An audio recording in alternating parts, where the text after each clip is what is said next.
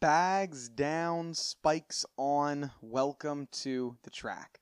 Hi, my name is Colin Weitzman. I'm going to be your host for today's episode of Track World News presented by the Harrier. And today we have a lot of things to break down, especially on the collegiate track side of things. So uh, let's just get right into it. Uh, obviously, this past weekend was our conference championships for all of the major track and field conferences, uh, especially the Power Five schools. Um, and so, wanted to break down um, kind of like my rankings, like a, a power rankings of the Power Five, because a lot of people were wondering, hey, of these five conferences, where do they rank, especially in track and field? And um, there's some really great performances from certain conferences other conferences kind of lacking a little bit. And so wanted to, for our first story at least, kind of get into which ones are where and why I get that from a team aspect of things. So uh, num- let's start with number five. So of the Power Five conferences, the worst one in my opinion has to be the Big Ten. So that's like your Ohio State, Michigan, Michigan State, those schools really none of them are are noteworthy this year. Um, I think that they only have one school in the top 25. I believe it was it Penn State might have been 24th, uh, or no Michigan I think was 24th. So really, there's no no schools right now that are that are showing to have you know a good good athletes as a, as an entire team. Obviously, they have great you know individual athletes. I believe the um, shot putter from Ohio State won last year on the women's side or indoors on the women's side. So they they have some good individuals, but uh, as teams, they really don't have any any good teams that are that are any good there.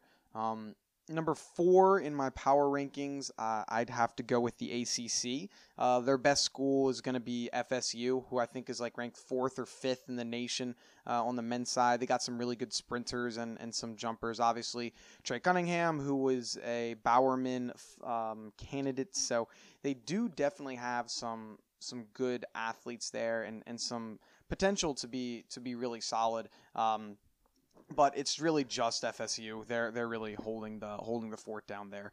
Uh, next, I have uh, going third Pac-12. So the third and second are very close and are interchangeable, I would say. But I'm, I'm going with Pac 12 here. Um, obviously, leading schools Oregon, USC, and U- UCLA, kind of, but really it's Oregon and USC uh, for both the men's and the women's side.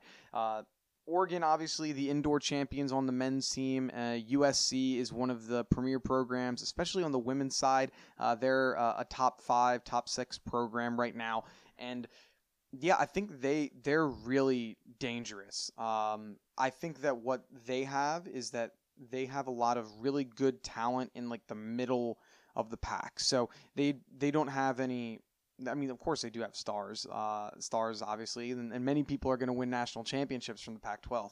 But I think that I don't think that there's a potential for a Pac-12 team to really win the national championship this year, which is why I have them at third.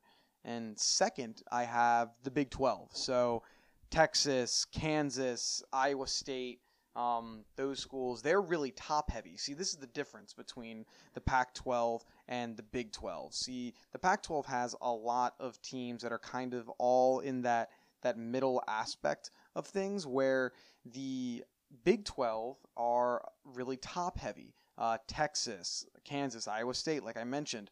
Uh, Texas has a chance to really win the national championship, especially on the women's side. Um, they have some really great um, athletes going on right now. Obviously, uh, Tara Davis, who we're, we're going to be getting into later, as, as, well as some some distance runners are doing great. Uh, Kansas pole vaulting is number one in the country, and I think number one in the NCAA of all time. So they have some really really good programs and and there, but uh, I that's why I would have them just a little bit over over the Pac-12 currently in in my opinion.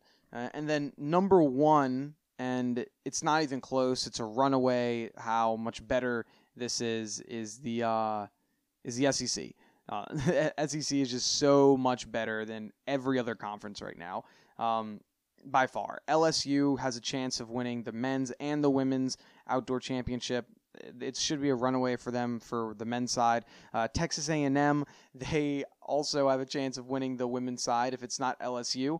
Uh, and then Arkansas also has a chance of winning on the the women's side if it's not LSU or Texas A&M. So they have the top three teams. The number one team, I would say, on the men's side, and then the number one, two, and three teams on the women's side, uh, outside of just Texas, uh, who's in the Big 12. So I mean, there's some really, really great teams, but I mean, as the SEC is is just hand over fist better. Um, to give you an idea, I kind of did an addition. So what I did was uh, I took the number one, the teams in the, the top 25. So if you were projected number one right now, um, this was from like the Coaches Association, you got 25 points. Second, you got 24 points, so on and so forth until the 25th team got one point. So you see, the higher you are, the more points you get.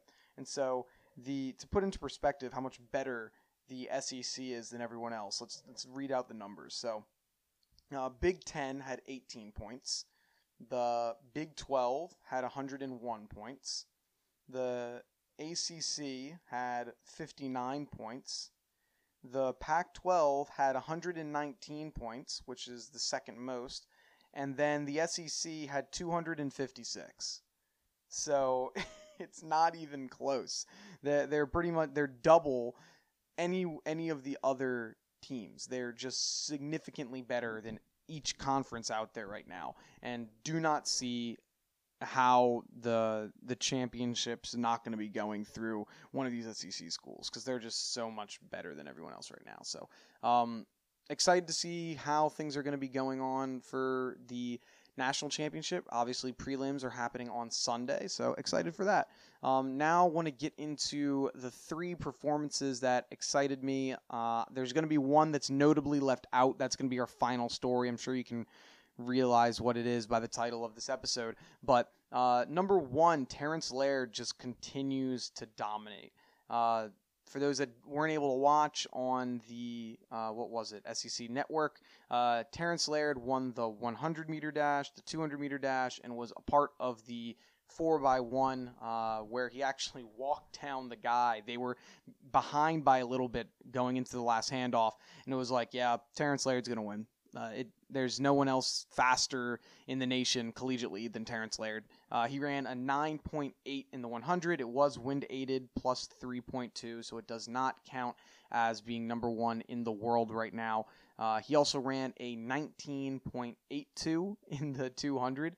Uh, and so now he has the world lead, the second best time in the world, and the 10th best time in the world right now in the 200 he just continues to show that he is running a sub 10 uh, sub 20 pace for these these 200s and right now i mean i have him as uh, the favorite for getting to the Olympics. I think it's him and Noah Lyles right now are I would say those two are guaranteed because people originally were saying, "Oh, it, it can Terrence Laird, you know, do this over the course of you know multiple seasons. I mean, he hasn't proved himself yet. I mean, even in our interview that I had with him, he was like, "I haven't proved anything yet. Like, you know, I feel like I'm doing well, but I haven't, you know, haven't won at the the major stages yet, which was this year. I think is is his chance to do it, and showing that he can. He's running these sub 20 times. This is what his third time going under sub 20.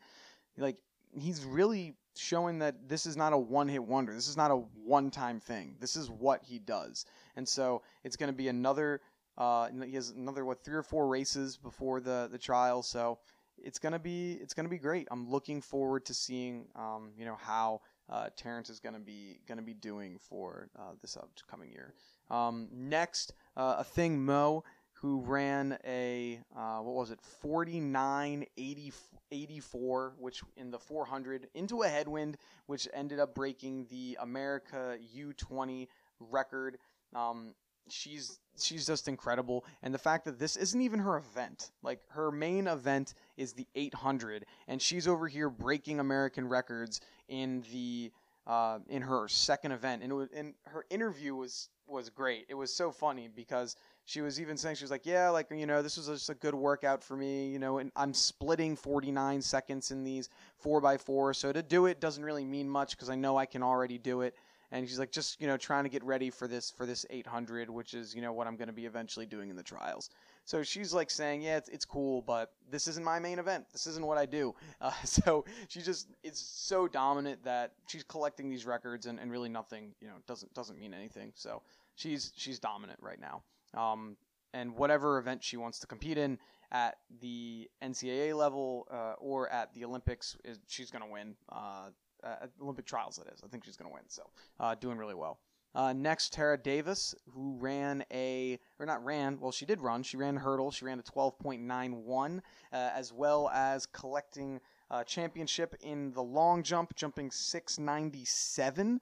Uh, she now has three jumps in the top five. So she has the best jump of all time uh, for the NCAA level. She has the third best time as well as the fifth spot. So she's just and she did that on her first jump. She only jumped one. She just just just jumped one time, and that was it. Called it a day.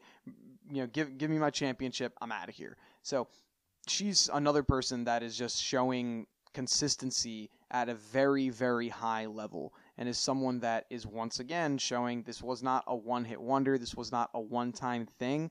They are here to stay, and she is here to dominate, um, as well as being second in the hurdles. I mean, she's in, in the 100 meter hurdles. Uh, Texas is going to be a, a really a force to be reckoned with during this national championship because they have so many good runners uh, and athletes that can acquire a lot of points for them. So, uh, looking forward to seeing how how they do. And then the the one performance uh, that really stands out to me and is something that really should be an excellent story for anyone that is in the track and field world that isn't too sure about their abilities, isn't sure about where they stand in the sport, uh, and that is Yared Nuguse. So Yared Nuguse um, is what I believe a senior or athletically a junior at Notre Dame. Uh, he ran the he runs the 1500 and he broke the collegiate record in the prelims, running a three what was it? Uh, a 334.84. He broke the national record in the prelims, running by himself. There was no one else with him.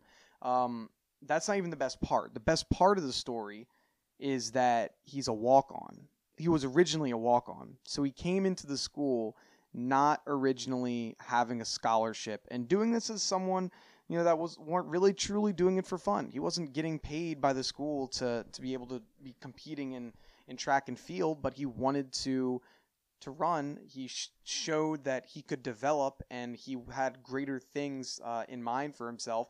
And now he went from walk on to national record holder, and uh, there's so much more ahead for this guy. I mean, he is really it's super cool to to, to hear those types of things. Now, Rudy is no longer the most in, the most uh, in, impactful story of of Notre Dame athletes going from walk-ons to you know crazy stories. Like he's the he's the new guy there. So something that that's really you know that's really cool. And not only that, but this now puts a really big question marker on who who is it that's going to be coming out of the U.S. for the 1500 because now you have Yared Nuguse. Everyone was thinking it was going to be uh, Hocker and Teare or were the two big names that, that could could eventually be making the the Olympic team. He he's now really thrown his his hat in there uh, as, as someone that could could take that third spot. Something that was was good, and I'm I'm sure that the fact that Yared Nuguse ran this time was that Centrowitz, Matt Centrowitz, the 2016 Olympic champion,